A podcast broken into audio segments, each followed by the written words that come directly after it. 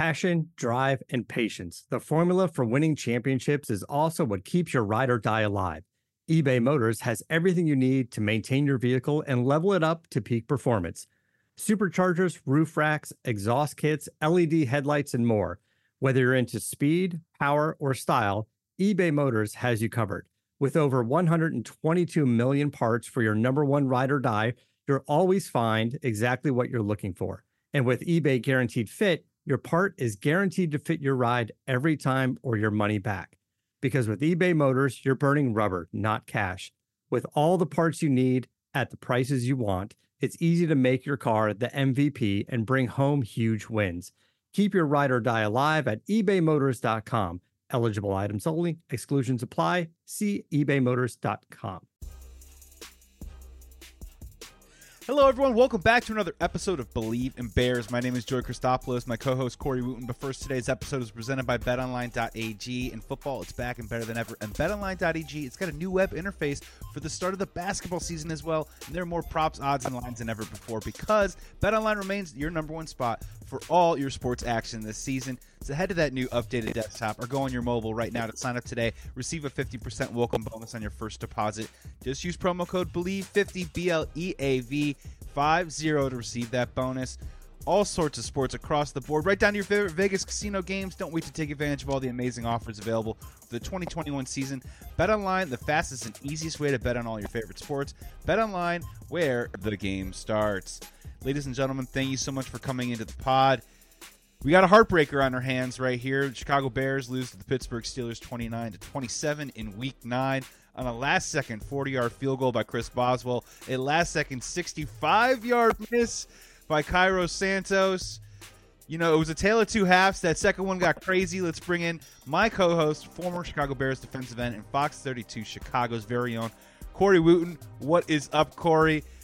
How heavy is your heart today? it, it, it's it's really heavy because that was a tough one. I mean, uh, ups and downs of the game, kind of looking like there's no chance, um, like same old Bears, and then all of a sudden they come back and get to a point, you know, where you, you know they have a big third down. You know, it's 23-20. We get off the field with the sack, we think, and then the big penalty there. I I don't know what was going on, but that ref, I'll tell you, he was having a bad day because he was he was going to flag him, and it looked like he kind of like bumped into him on purpose. Cassius looked looked like, dude, he yeah. was he was the guy like in the grocery store who's not getting out of the way, and then you hold off for a second, then you try and move around him, and he still kind of like bumps you, and you're like, what's this guy's deal?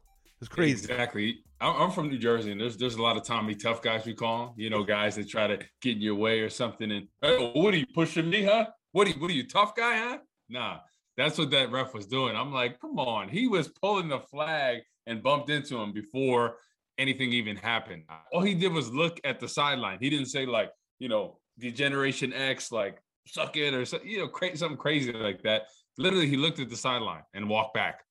What is the problem, right? If somebody gets a sack, sometimes they stare at people, you know, cross their arms, and that's it, right? He didn't do anything crazy.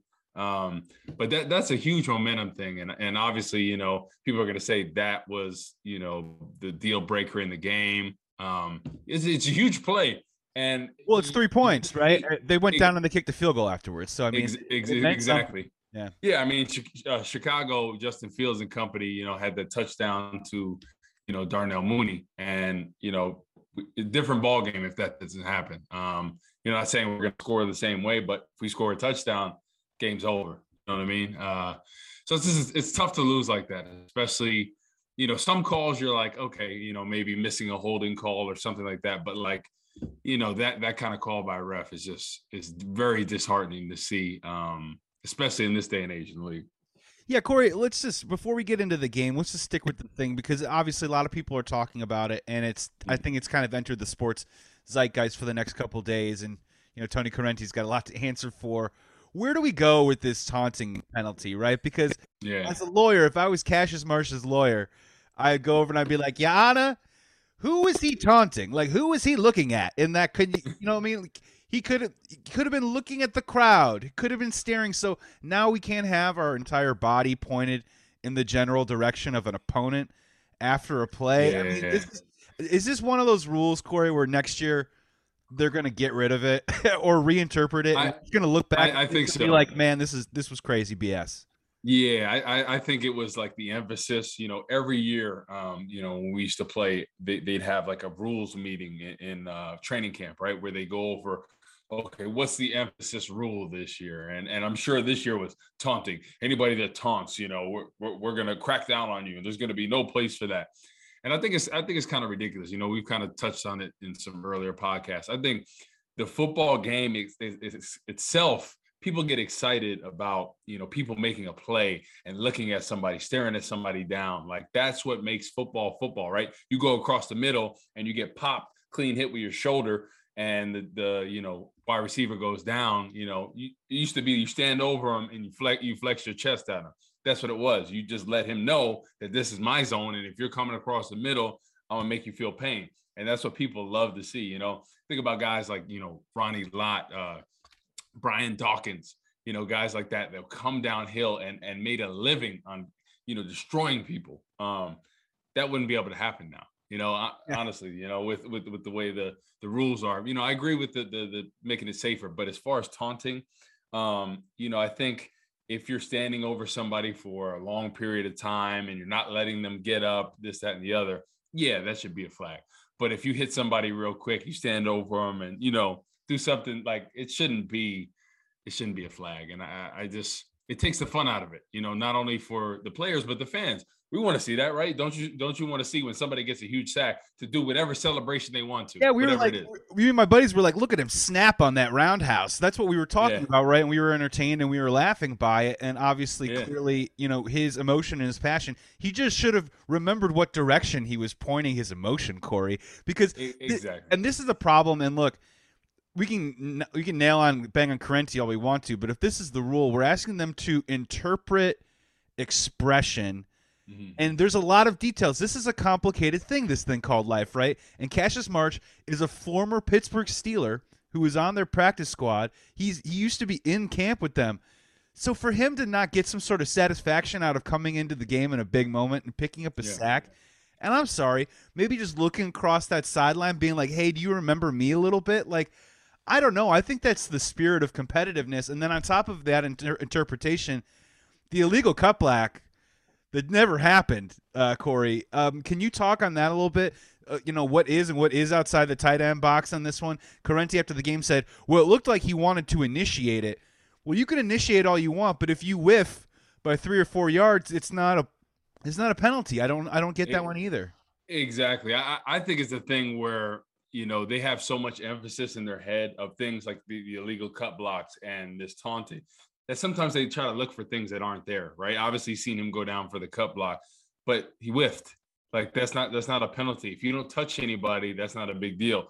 Right. It could be a thing where you know the the refs warn that you know and say, hey, listen, next time you know, if he connects with him, this is this is a cut block and we'll get fined for it and there'll be a flag and this, that, and the other. But if if he obviously whiffed, that that can't be a penalty, right? That's like that's like that's like saying, you know, oh, you you know, you're gonna get a you know, hands to the face penalty when it didn't even happen. Like this doesn't make any sense. So I just think they need to get better. And and sometimes when you put an emphasis on stuff, all these refs look for stuff that's maybe not there. You know, it's like it's like if you're always like looking for something like, oh, did, did he do that or did he not? I can't really tell. I saw him go low. I didn't really see anything. And they get nervous that if they don't call it, they're to get in trouble, you know, from who, whoever the supervisor or, you know, whoever that is. Maybe it's Dean Blandino in, in New York saying, you know what? You should have called that. You know, so maybe they get nervous about things like that. But yeah, it's just it's just taking away the fun out of the game. You know, obviously they're trying to make things safer. I agree with that, but I mean, taunting. Come on, who's gonna get hurt from that, right? Maybe your pride a little bit, Yeah, yeah. maybe your ego. Yeah. But uh, you know, I, I understand the cut block thing, but if if you're not touched, how is it a cut block? doesn't make any sense. So yeah, and my maybe my final question, and then I do I want to move on to Justin Fields because there's a lot to talk about with Justin Fields that has me very very excited. Yeah. But my final one is, what is your impression on? Because I'm starting to pick up on this just as a fan and as an observer. Mm-hmm. You know, that's our third on unsportsmanlike conduct penalty. We're second in the NFL in personal fouls. We had 12 penalties last night. We're averaging 7.4 a game. Mm-hmm. Is there anything to, in your opinion, playing the game for as many years as you did? Just for me personally, like I'm going to use a, an analogy when I used to work at a restaurant. And when a new when a manager comes in, maybe he gets it from on high. He goes, you know what? Too many employees have been late lately, so we need you to kind of clean that up. And sometimes you look at the dude or the or the lady who is late most often and try and maybe keep an extra eye on them sometimes. It just sort of feels like this undisciplined nature that the Bears have been exhibiting now for over a month. It's definitely catching up to them. I kind of sort of feel like I don't want to say that the refs are targeting them, but when we're talking about point of emphasis and we're talking about stuff that, you know, they walk into a game knowing, the Bears are on the other side of the ones that are more likely to have these situations happen. Do you buy into that where like it's sometimes I don't know if it's a chicken and the egg, but the more undisciplined a team is, the more the referees might be willing to call certain stuff and it goes back in both ways and it continues to snowball? Yeah, well, I think the thing that people don't realize is uh, refs before every game they look at you know the tape of the Bears or the Steelers and they kind of know certain tendencies, right? They know maybe T.J. Watt is cheating the line of scrimmage. He could possibly be offsides, right? So that could be something. Yeah, exactly. So they they put an emphasis on it, and you know they might be more likely to throw a flag or something like that. Or if they know, you know, Jason Peters likes to get outside with his right hand, or Cody Whitehair blocking, they'll they'll make a mental note of that and and they'll kind of zone in. So people sleep on the fact that refs do watch film too, and and every crew they're going to have an emphasis like, okay, you know, the Bears are very penalized. You know, a lot of holding penalties. They like to keep their hands outside at times. You know, with within the tackle box, and uh, we're going to keep an extra eye on that. So that's why you see some of these extra calls. And knowing, you know, that people are constantly calling it against you, you think you you'd make a mental note. Okay, let me make my my hands inside. And then hey after the play you know a guy like mario edwards hey let me just go back to the huddle right now. Let me let me not you know do this extra stuff because they're calling it right? We're seeing we're seeing trends.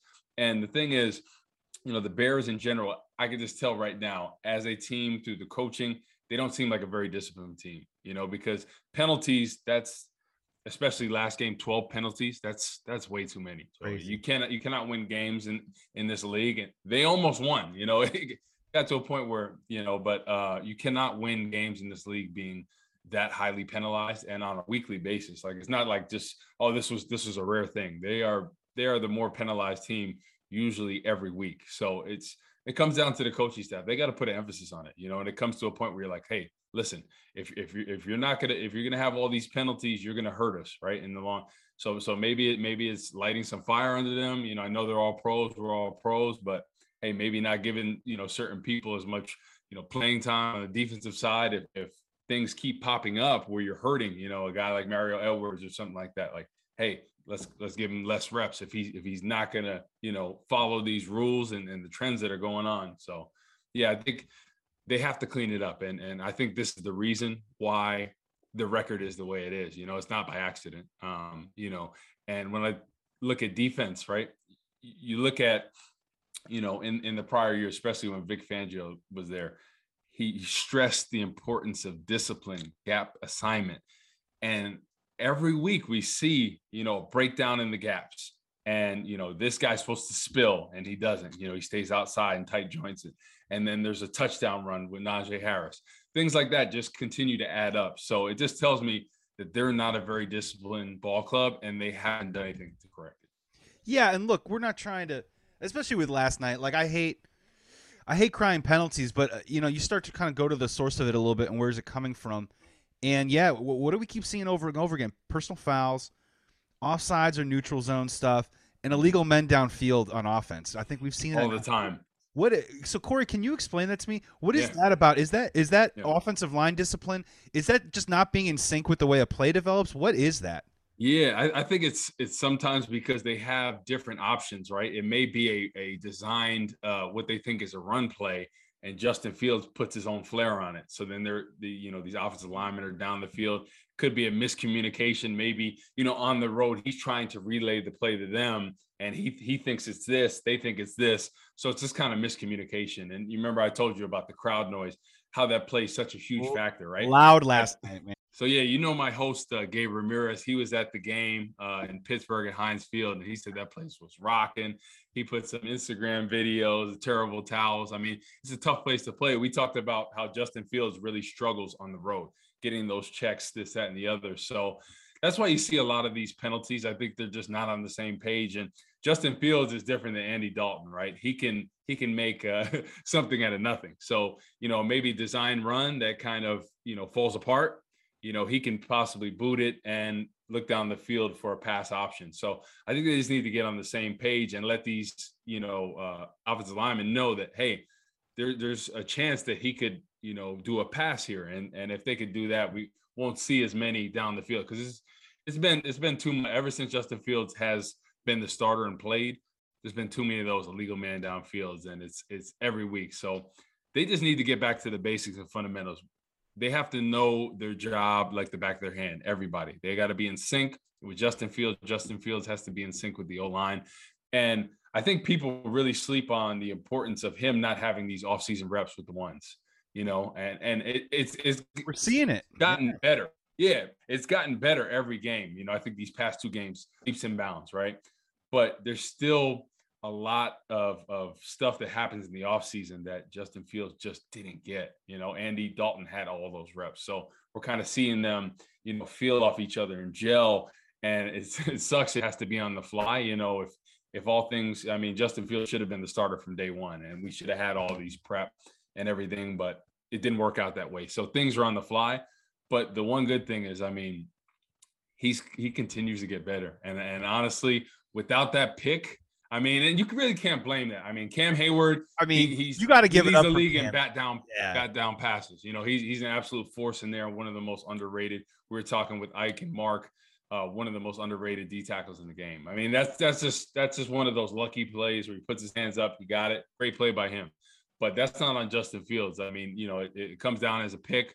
But in, in my opinion, it wasn't a terrible throw. It wasn't something you know where he just threw it up through a prayer. Um, you know, he he continues to get better, and you know, like you said about putting that that uh, safety belt on, that seat belt. Um, you know, he's he's looking pretty dang good. Um, you know, I think the past two weeks, it it gives me a lot of confidence in, in him, and I think I think the whole world is seeing that. You know, um, in Chicago, uh, Justin Fields is is that dude. He's going to be that franchise dude, and it's really fun to see him develop in such a short period of time.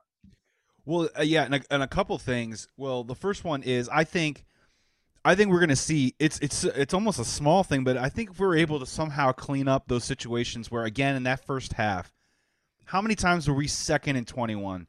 How many yeah. times were we second and 12 and 13? I don't even care if you're a rookie or maybe an 8 or 9 year veteran. Those down and distances are just going to be problems for any quarterback under there. Once we kind of got out of that a little bit, in that second half, Justin Fields, 228 passing yards. He was 9 of 16 on passes beyond 10 yards.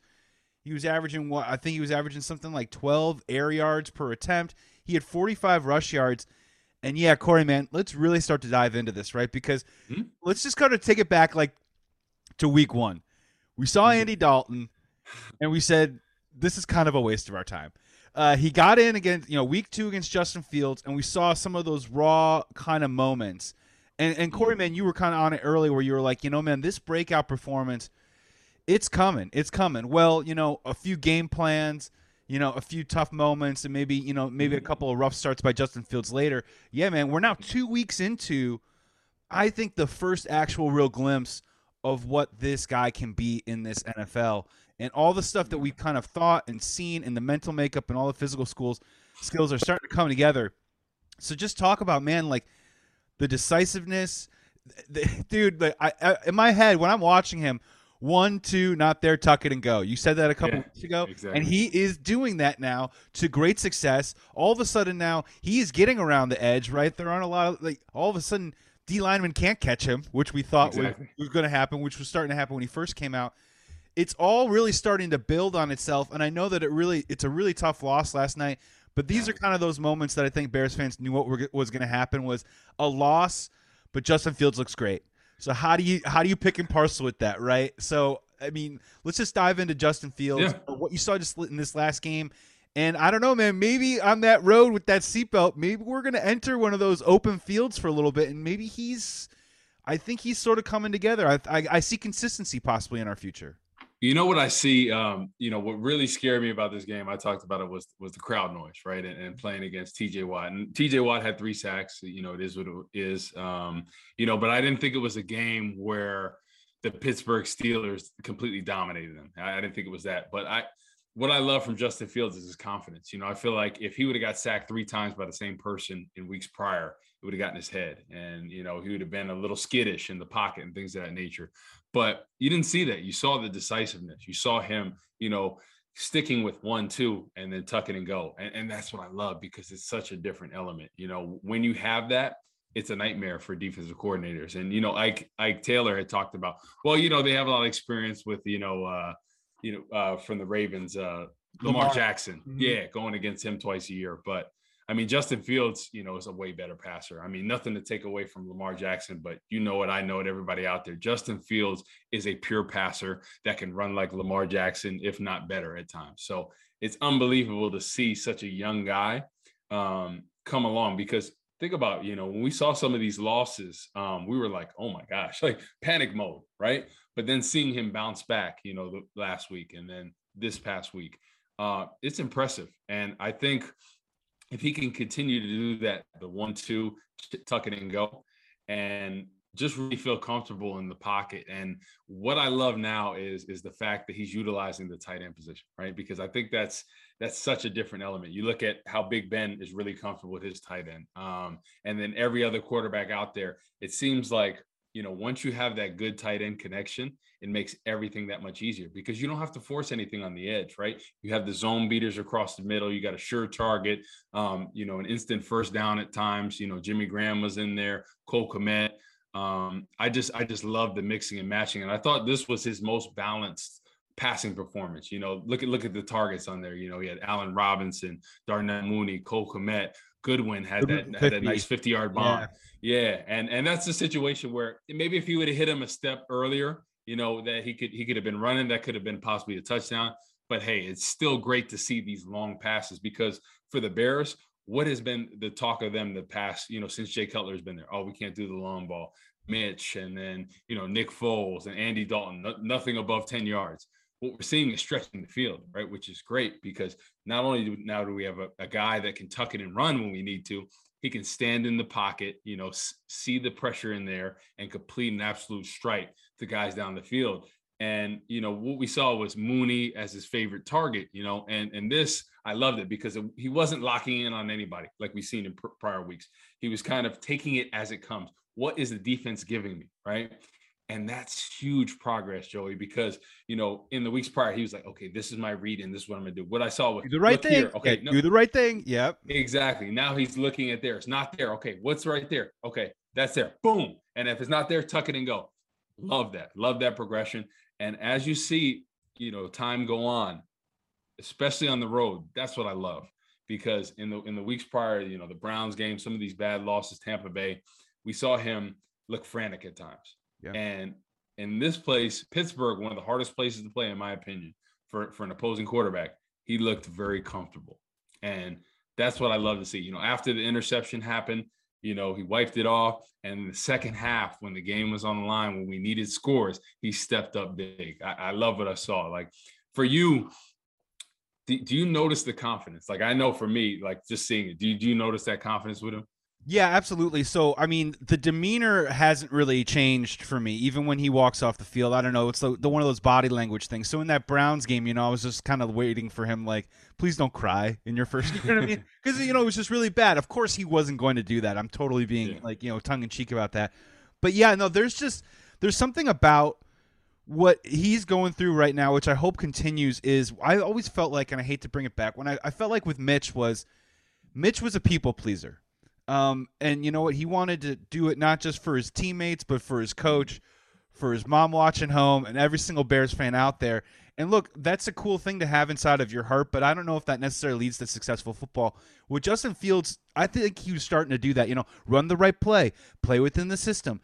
You know, we we just went over this in tape, so make sure you know wait for this this play to develop and this second layer, to, all this other stuff. But now I think he's getting comfortable enough where he knows the plays. He's got the cadence down. He, I think he knows like you know what his offensive line is and is not going to do a little bit more on a week to week basis. And I think he's just playing a little bit more on feel. And I think he goes, you know, the decisions that I make are going to be best for the football team. And that's kind of what I'm seeing right now. And man, we saw some great throws last night. I want to throw it back at you. You know, a lot to choose from. for for a former NFL player, which which throw do you really sticks out of like you know this guy this guy is starting to come. Like this, this confidence is starting to happen. Was it the Darnell Mooney throw? Was it that needle uh, seam thing to Jimmy Graham? Some of the connections to Kmet, yeah. the teardrop yeah. to Allen Robinson. If you yeah. could pick one, what was it that meant? Oh man, we might have a dude. So, so what really stands out to me, and and talk about tight windows, right? When when I looked at the tight end position, right, the one to Jimmy Graham where he completely threaded the needle, and mm-hmm. some of them to Cole Kmet where he was double covered, and he's like, "Listen, I'm gonna put it through this window. I'm gonna throw an absolute bullet." And he was and, avoiding and he, those. He he had exactly. been avoiding those, and he started doing those. Exactly, because he has a different type of arm strength that not everybody has in this league, right? Andy Dalton doesn't have that. Nick Foles doesn't have that. Some guys do not have that, right? And to to see him you know, put it in such a tight window and say, this he's covered. But no, I'm, I'm going to make him open and throw it right on right on the money. And and and kudos to Cole Kmet. I mean, this was one of his best games in my opinion. I mean, because we had been waiting right last year, we didn't see much from him. early on the season, not as many targets, and then slowly we see him and Justin Fields, you know, build, building that connection on there, and it's going to be amazing because, like I said, every great team out there has a great QB tight end connection, right? And then you look at once this gets what we need is a little bit more in the red zone with them because I think I think it's going to be an X factor right in the, in the red zone.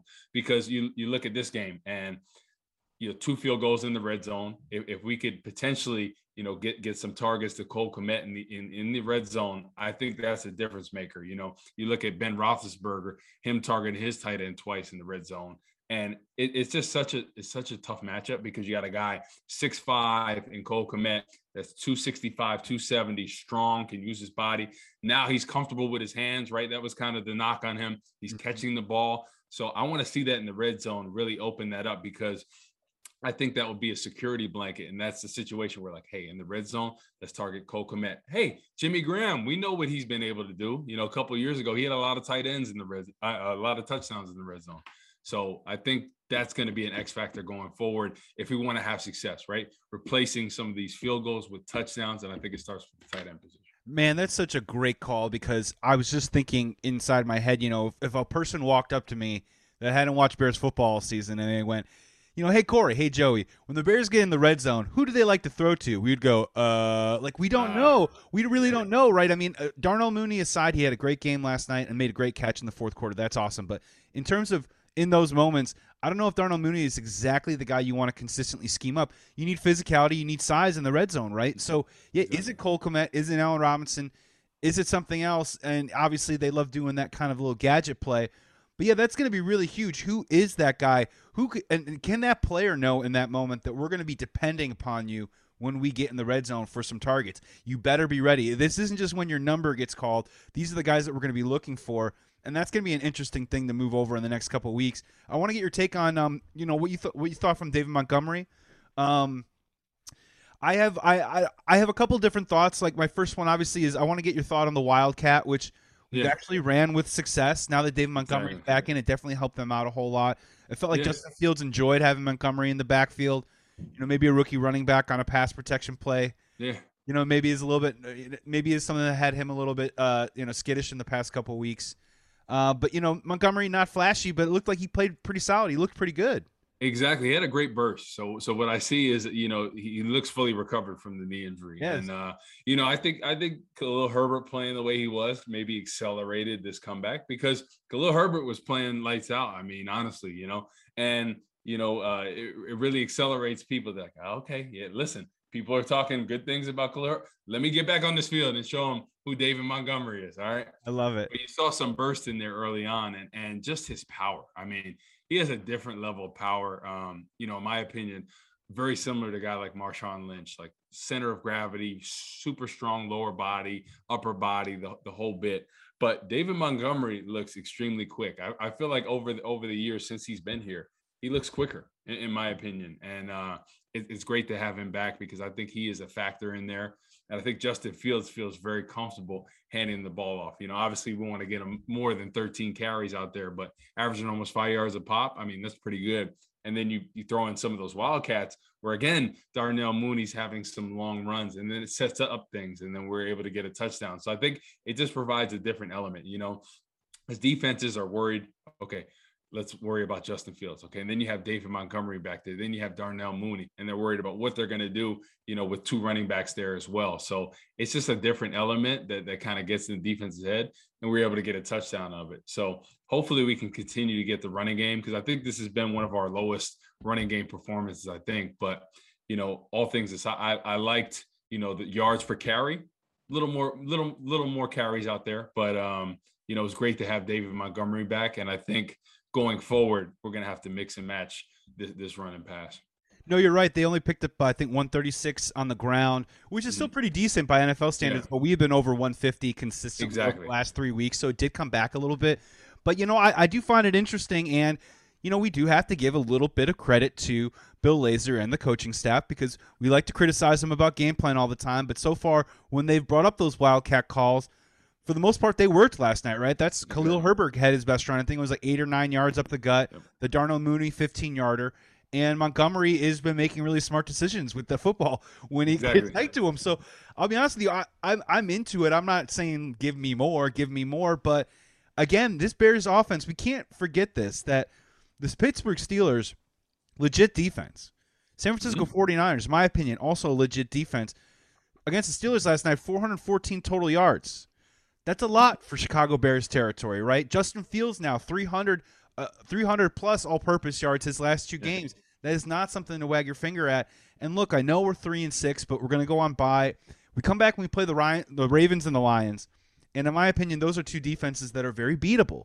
So mm-hmm. I think now this is about you know we we're going to talk a little bit about wins and losses towards the end of the pod, but um you know, after the bye now, they can get their bodies right, come back, hopefully get a little bit healthier, especially on the defensive end, and maybe come back and really start to, dare I say, build something offensively. I mean, mm. the, the window is kind of open there right now, and I think Justin Fields is getting to the point now where he's comfortable, and we're starting to see that confidence where I think this could happen.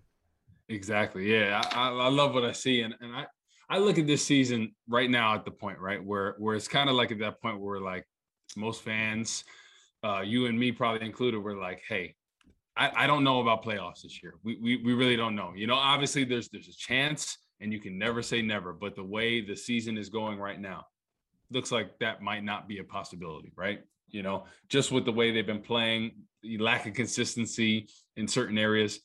But what I do know is is offensively with Justin Fields, we see progress. And not only are Bears fans noticing, but the whole world you know, football fans all across. They're seeing like, okay, this is why Chicago drafted him.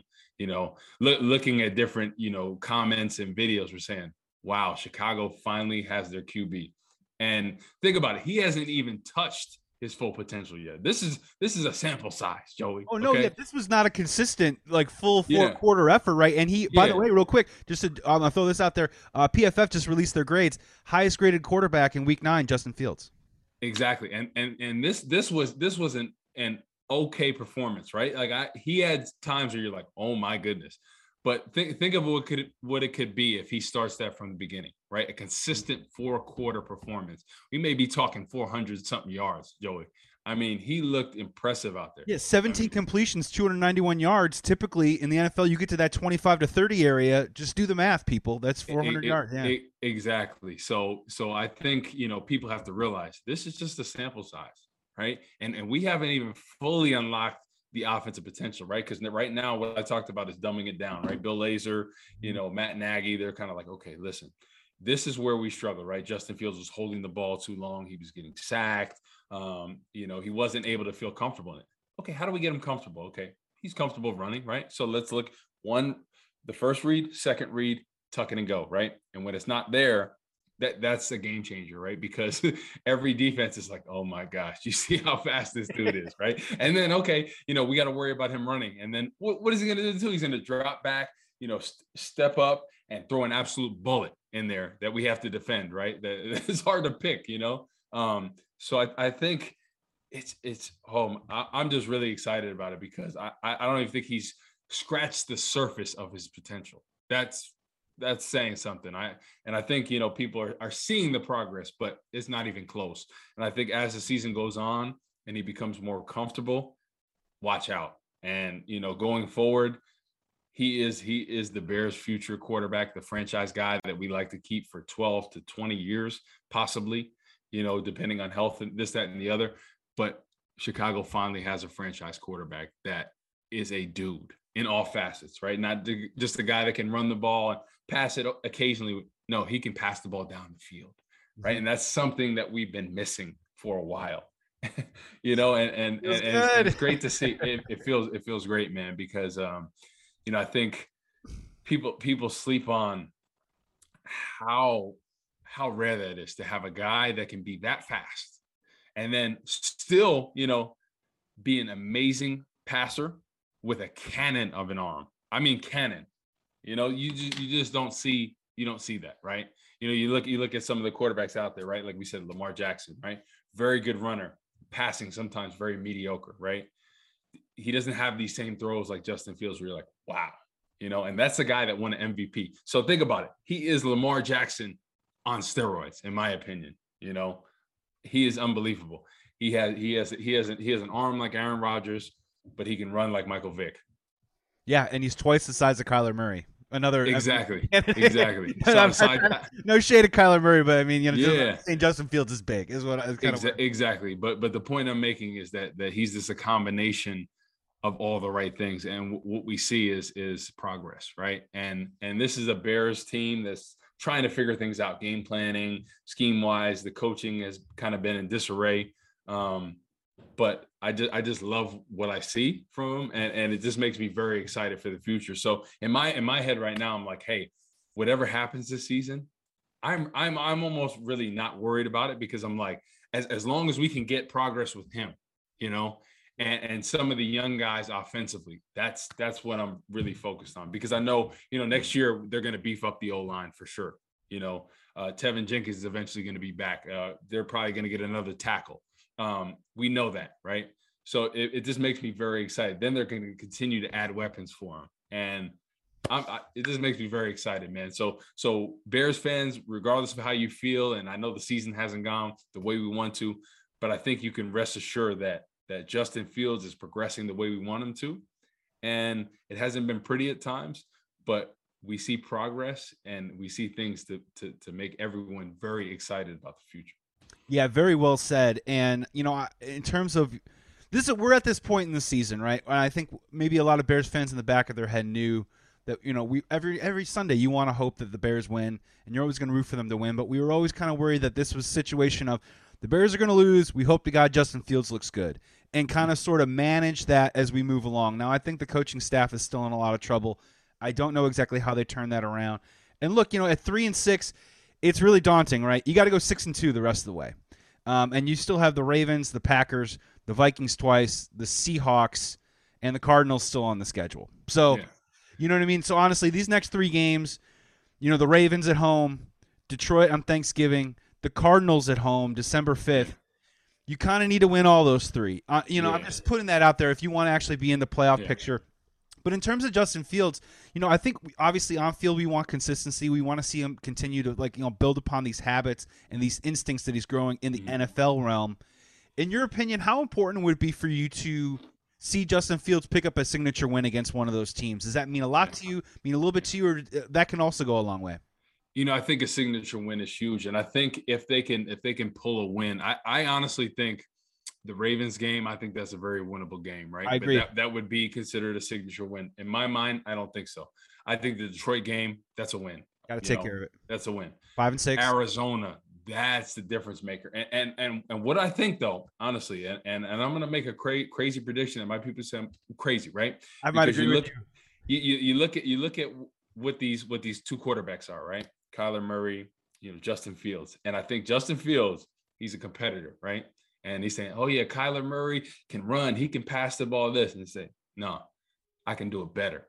Mm-hmm. And I'm telling you, I think he's going to have his breakout game against the Cardinals. Like where we're like, whoa, like where, where he really goes three ham. scores. Yes. Yeah, yeah, yeah. Exactly. And I think everything's going to come together because, you know, what I see is progress, right? At, at Heinz Field, being able to have one of his best performances with the crowd noise. And that just lets me know he's becoming comfortable with, with the silent count and relaying everything to the offensive linemen, you know, the receivers, the running backs. I see progress there. And I think he's just going to continue to get better. And I, I, think this game, you know, it's going to be like a thing where, you know, they always comparing this person, that person. He's like, okay, Kyler Murray, Justin Fields. That's going to be the, the whole talk that week. And I think he's going to have that signature performance because he's a competitor. You know, when when he's had bad games, he's bounced back. And that's been since his high school days. You know, Ohio State, he plays bad against Northwestern. Then he comes back against Clemson and and goes goes toe to toe with Trevor Lawrence outplaying him. So when, when he has a thing like that, they're saying, oh, these are the two quarterbacks, Trevor Lawrence, Justin Fields. Who's going to do better? Justin Fields outplayed him, right? He likes to prove himself. And I think this is a game where he's like, hey, Kyler Murray, there's a lot of buzz about him. People say he's that dude. I'm that dude too. All right. Y'all gonna see. Yeah, and, and down the road too. I mean, one, when you look at it, Arizona in December in the Chicago cold, I like that as a matchup. Also, to look, I think Arizona is a great. I think they're one of the better teams in the NFL. Maybe they're the class of the NFC right now, but they're not going to go 15 and two. Okay, it's just not going to happen. They are going to lose yeah. some games eventually. Chase exactly. Edmonds is out for multiple weeks. Kyler's been a little banged up. Obviously, he didn't play this last week. In DeAndre Hopkins. Let's just kind of see where they're at in three weeks.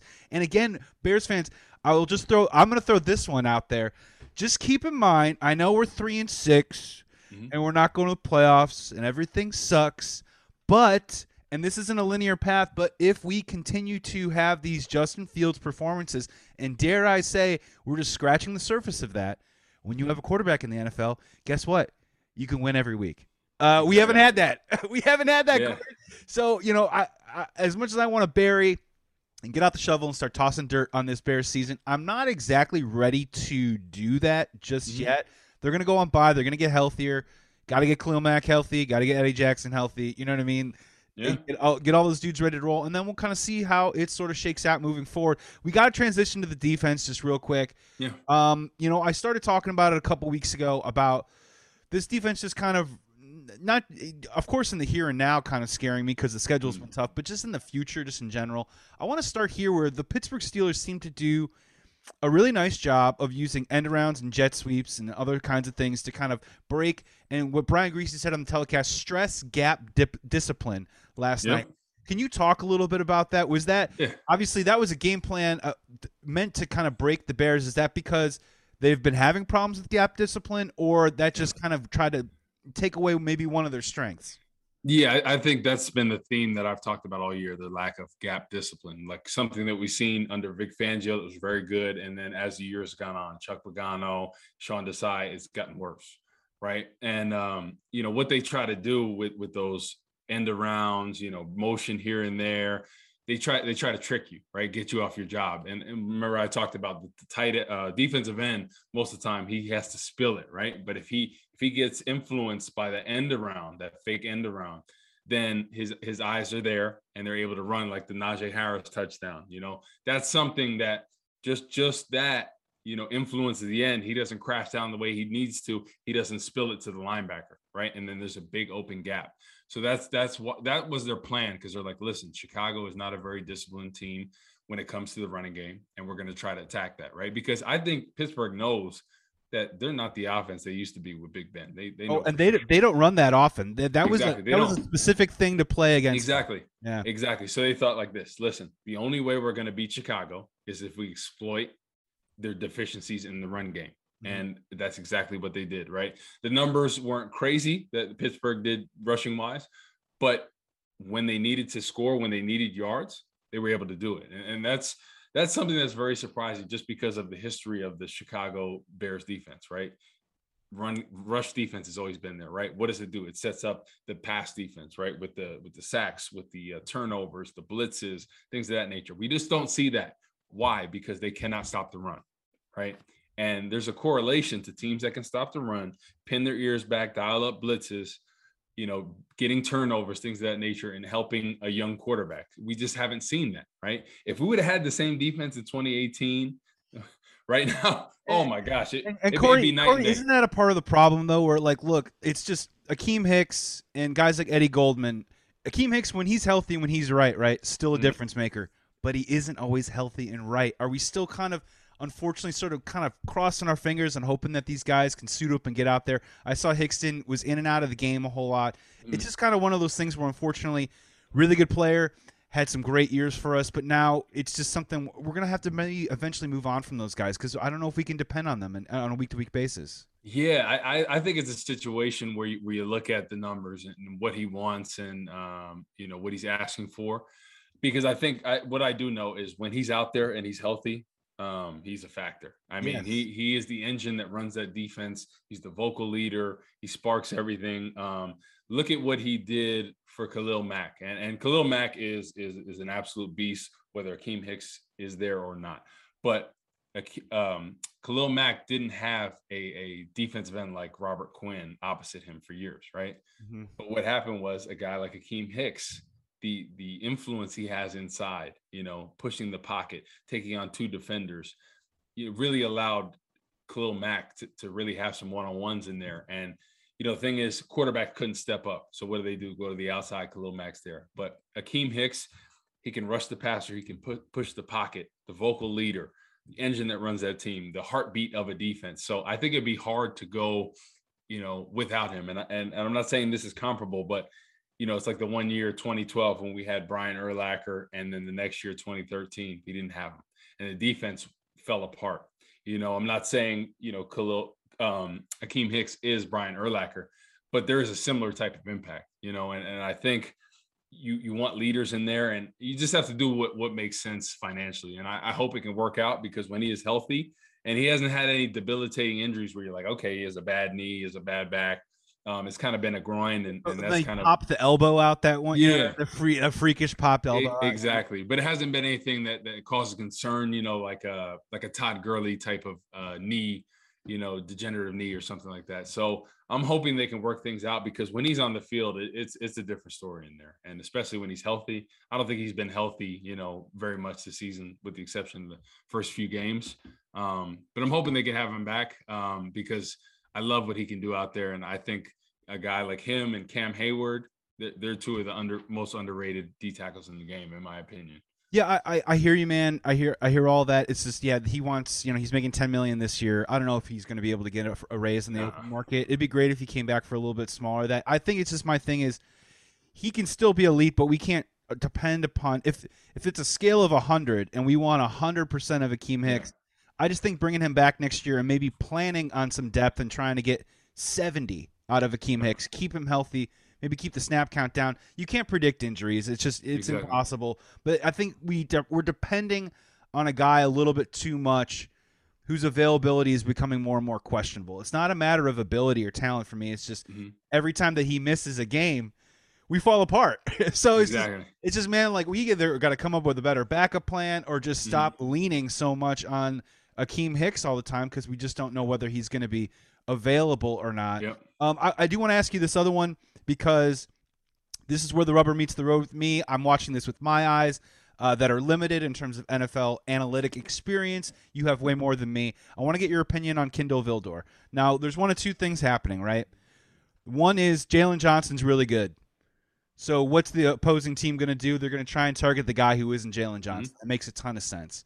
And there's a part of me that thinks Kindle Vildor is getting a ton of reps right now, right? He's getting experience. And I'm a huge mm. baseball guy, and I believe that there is a lot of value. And you'll see those guys, those starters who have ERAs over six one season, but they keep throwing them out every fifth day.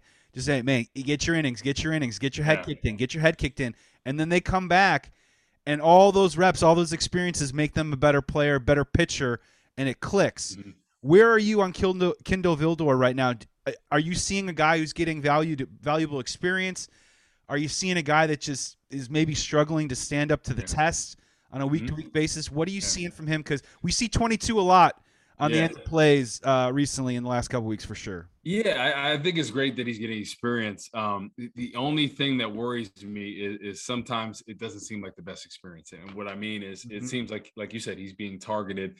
And the thing is with cornerbacks, right? They are a lot like receivers, right? The ego, confidence, that all goes hand in hand, right? And if you're a guy that's that's getting torched some, they're targeting you, and you're not doing well, that doesn't do that doesn't bode well for your self confidence, right? So I would like Sean Desai to maybe give him some more help over the top, right? In, in, his just just so they can lock down that because it just seems week in and week out they're targeting him, they're going at him, and it's, it's going to be a thing where you know it's just it's going to be okay. This is the weak spot. Let's attack him all day, every day. You know, the, there's the weak spot.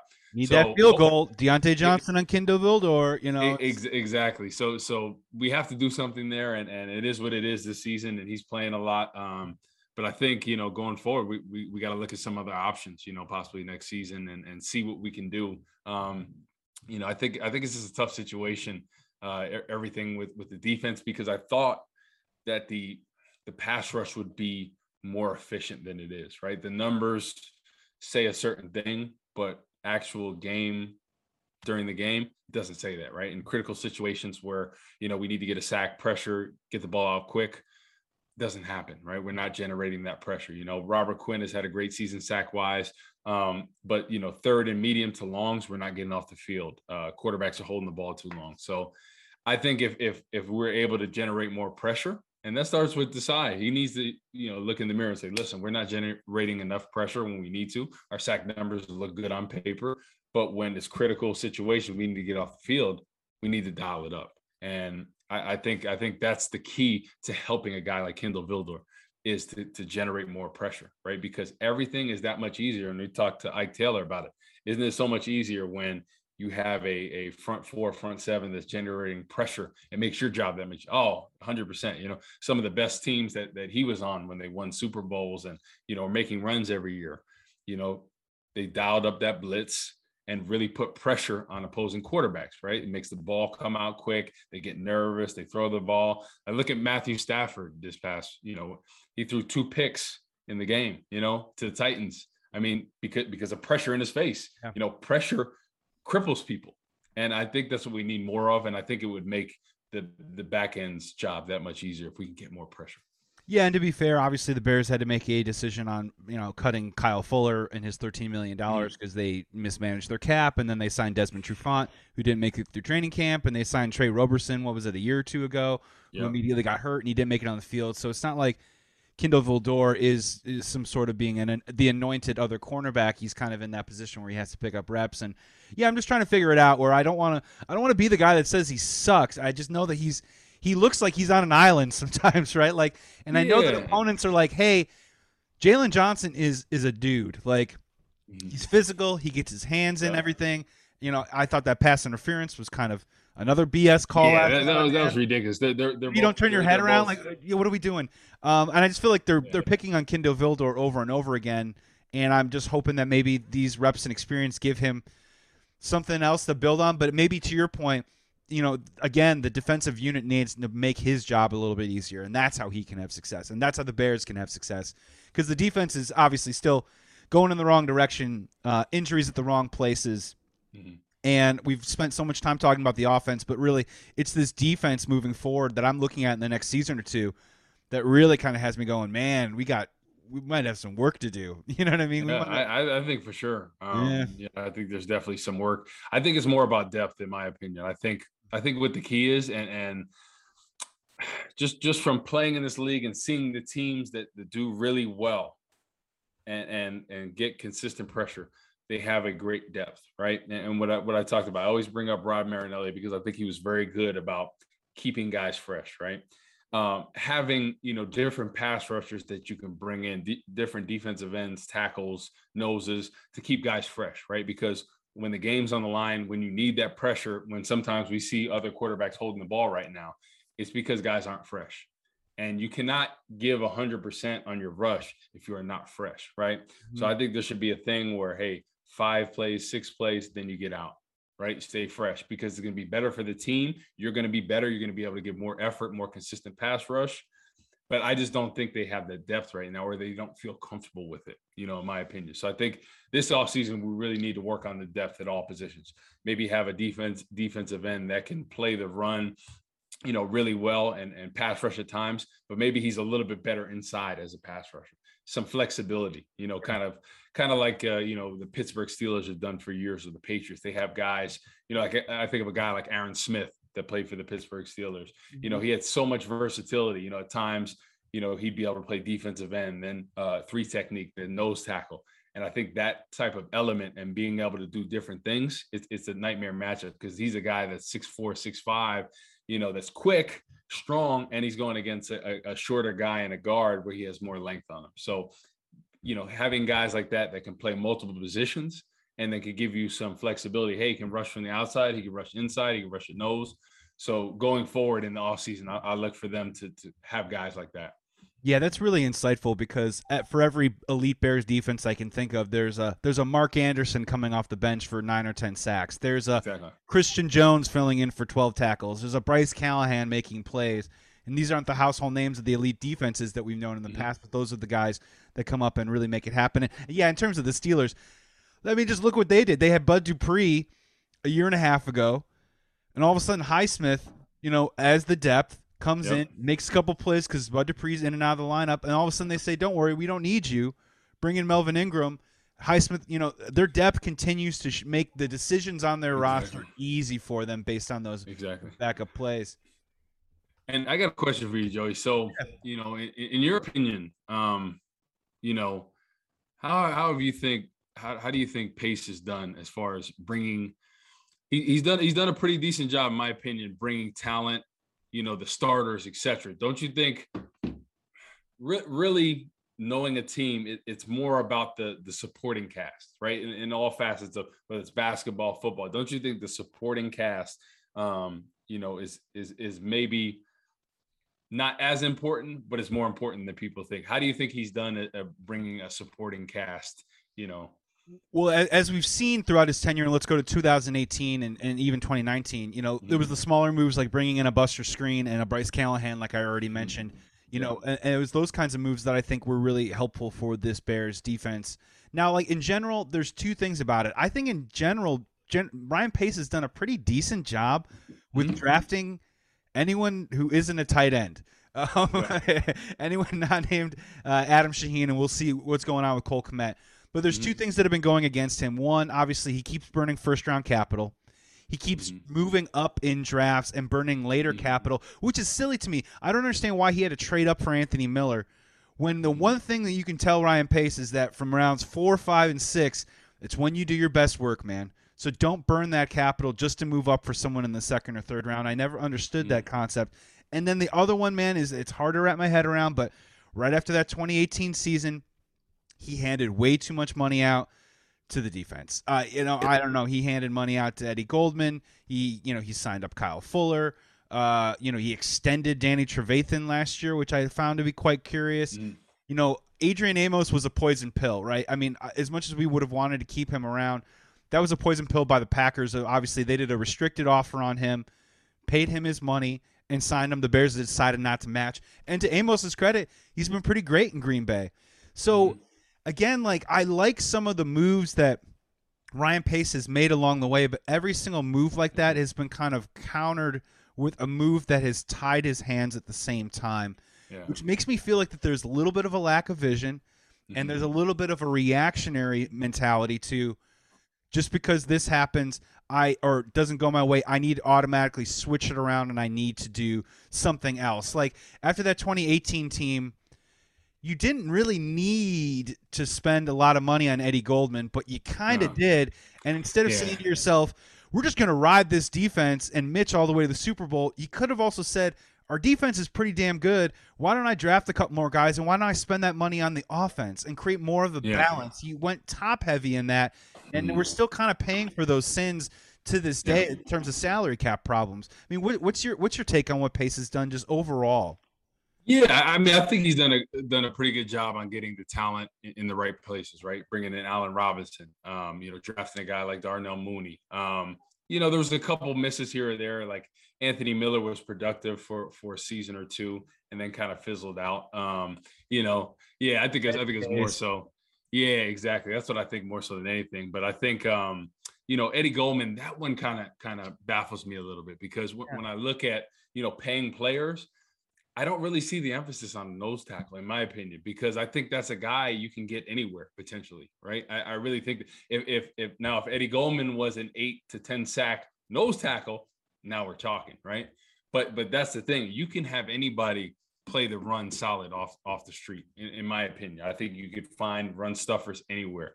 It's it's the guys that pass rush and can get sacks and get consistent pressure that that generate that type of money. And I just didn't see that, um, in my opinion. I thought they could have got a maybe more talented pass rusher or, you know, bring in a couple situational pass rushers, guys that are, you know, kind of like a Robert Quinn, what they were thinking, you know, towards the tail end of his career, maybe, you know, not the same he, as he was before, but he can, he can pass rush, you know, yeah. bringing guys like that. Um, I, I would just like more of that because I think that's what wins games and, and that's how you, how you make runs in the playoffs. That's how you win Super Bowls.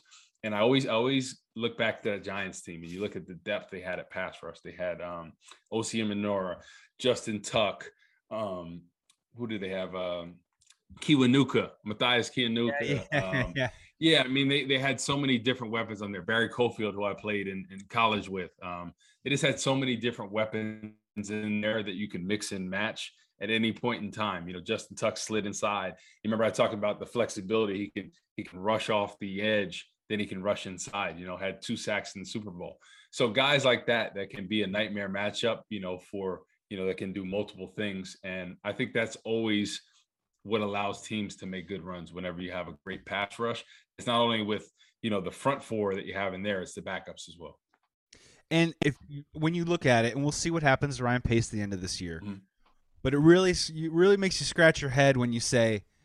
I think we, have, we know what's going to happen. I think, we, yeah, yeah, I know, I know. I, I think, we, know. I think we know what's going to happen, and honestly, I'm I'm kind of excited for a fresh start because if you look back on it, we haven't paid a quarterback, I think, more than twenty million in about six or seven years. Yep. We haven't paid top dollar to a running back in six or seven years.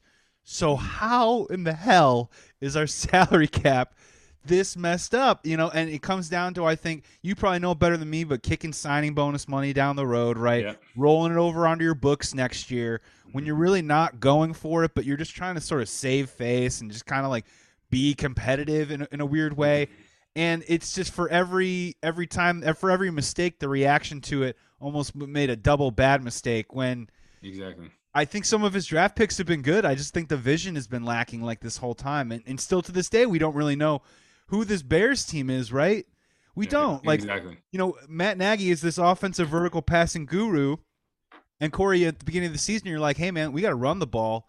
They don't figure mm-hmm. that out until week three or week four, man. So the lack of vision has been the biggest problem, and I think that's why they need a refreshing change at the coaching and at the general manager position. Yeah. For someone to try and implement that and sort of walk down a straight path. Because again, yeah. you have five years with Justin Fields at pretty damn good money. There is a lot of room, and I think they have 50 million coming off the books next year, and maybe more. We'll see what happens. Uh, this is the time. Now's the time, and I don't know if you should allow the same people to be making those decisions again. Yeah, no, I couldn't agree with you more. I think I think time is up. I think they realized that. Um, you know, th- the thing is, like, what what what kind of makes me, I guess, a little little mad about is is the fact that everybody praised Matt Nagy as being this offensive guru because of the false pretense of him being the offensive coordinator when it was Andy Reid show. That's that's what kind of bothers me a little bit. And I understand that everyone's like, oh, okay, you know, he's the coordinator, so he must call the plays. But you know, doing doing everything, you, you think like he doesn't have that experience doing that, right? And I think it should have been from the jump. Listen, you know, you're the head coach. Maybe bring in a guy that you feel more comfortable because I think the guys bought into everything Matt Nagy was about you know, from the beginning, right? Mm-hmm. And you and you saw how they played for him. They wanted to run through a wall. But the thing is, once once everything got disbanded with Vic Fangio, I think we f- figured out quick that listen, we need a better offense, right? Mm-hmm. And it just wasn't happening, and, and Matt Nagy didn't take accountability for it. And I think that's a little bit on Ryan Pace too for for not sending a message like, listen, I'm the GM of this team. You want to be the head coach we need a different coordinator, right? And that that should have been after that second season, right? The first season was cool because you were winning in this, but the 2019 19, season was a disaster. We want to talk about last year being a problem. 19 yeah. was a total utter exactly. Catastrophe. Exactly. And halfway through that season, it should have been known. He should have had a meeting with him and said, listen, if you want to be the head coach of this team, yeah. you, you have to change the coordinator. You know, you have to give up the play calling. And that's it.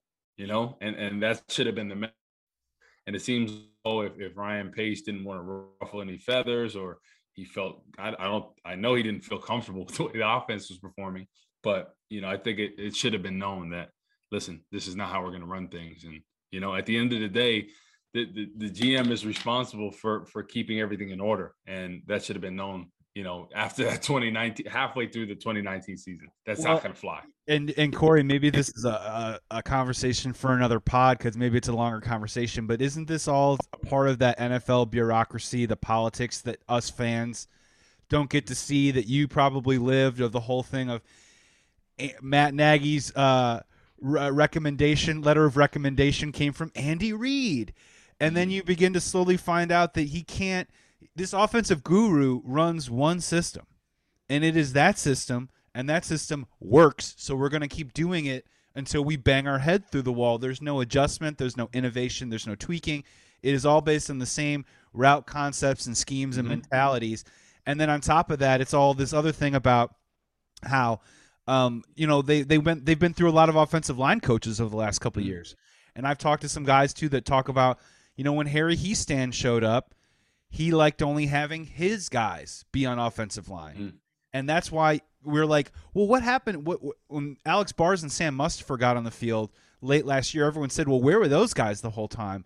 Well, it's Mm. because he wasn't Hiestand's guys, and and he, you know what I mean, and all this other stuff that kind of goes into what coaches like and who who their boys are and who's not Yeah. in the circle and who's not in the club and all this other Yep. stuff. And Matt Nagy's been able to parlay it into a four year career as a head coach. Yeah.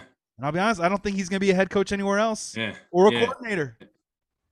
No, I, I, I agree with you. I think I think people are going to look at his track record and say, you know, I, I think he did a good job when he first Bears of, of you know rallying the troops, getting everybody to buy in. Because I I think if if he would have just relinquished the play calling duties back in 2019, I don't think we'd be sitting here saying this right now. I think everything would have been better, and I think Mitch had a better career. Time everybody think it was Mitch, and it wasn't. You know, Mitch, Mitch Trubisky isn't Justin Fields, so I'm, I'm glad that maybe it didn't work out. You know, I, I hope Mitch has success. You know, in the future, but I think Justin Fields is, is a is a better player than than Mitch could have ever been, in my opinion. You know, but yeah, I just I just think it was a thing. You know, with with Matt Nagy that he just he he he ruined Mitch Trubisky, and I feel I feel really bad for him.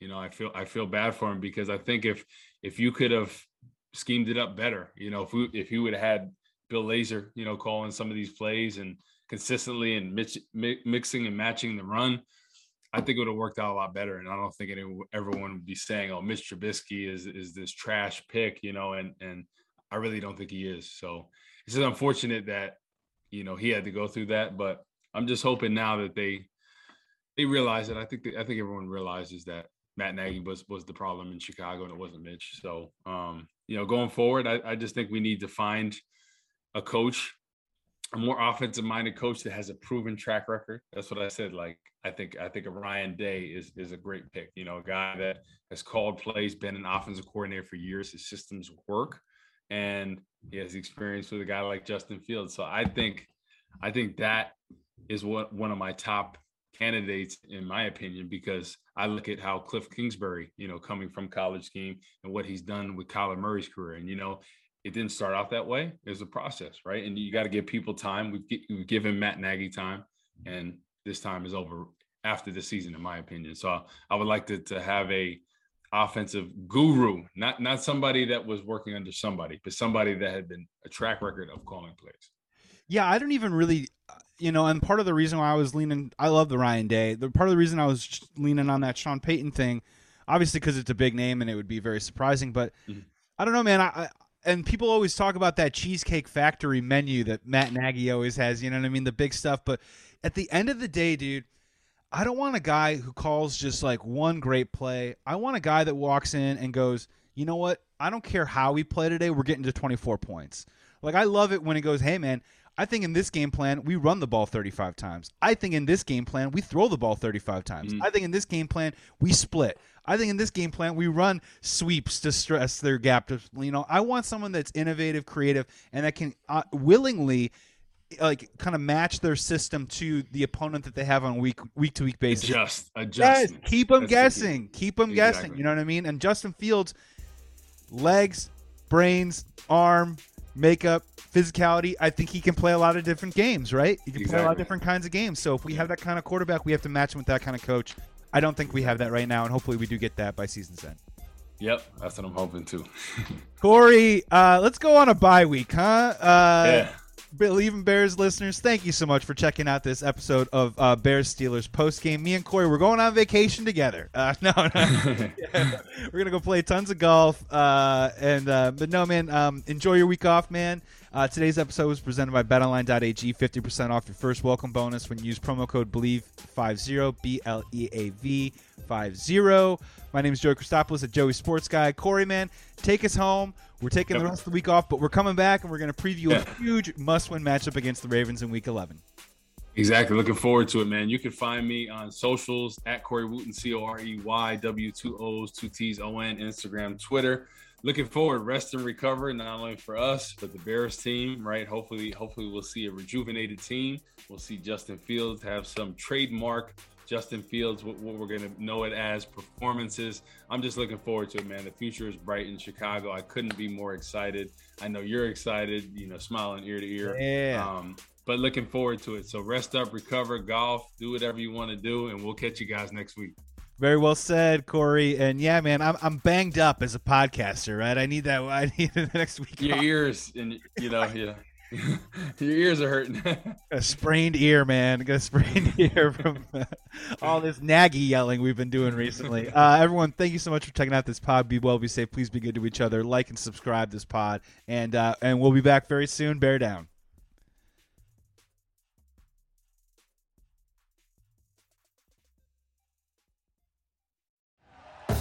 Thank you for listening to Bleav. You can show support to your host by subscribing to the show and giving us a five star rating on your preferred platform.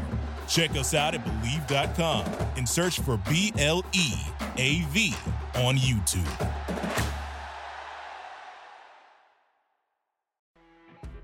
You know, when you're listening to a true crime story that has an unbelievable plot twist that makes you stop in your tracks? That's what our podcast, People Are the Worst, brings you with each episode. I'm Rachel. And I'm Rebecca. We're identical twins who love true crime cases that make you say, didn't see that coming, and we hate the people responsible for them.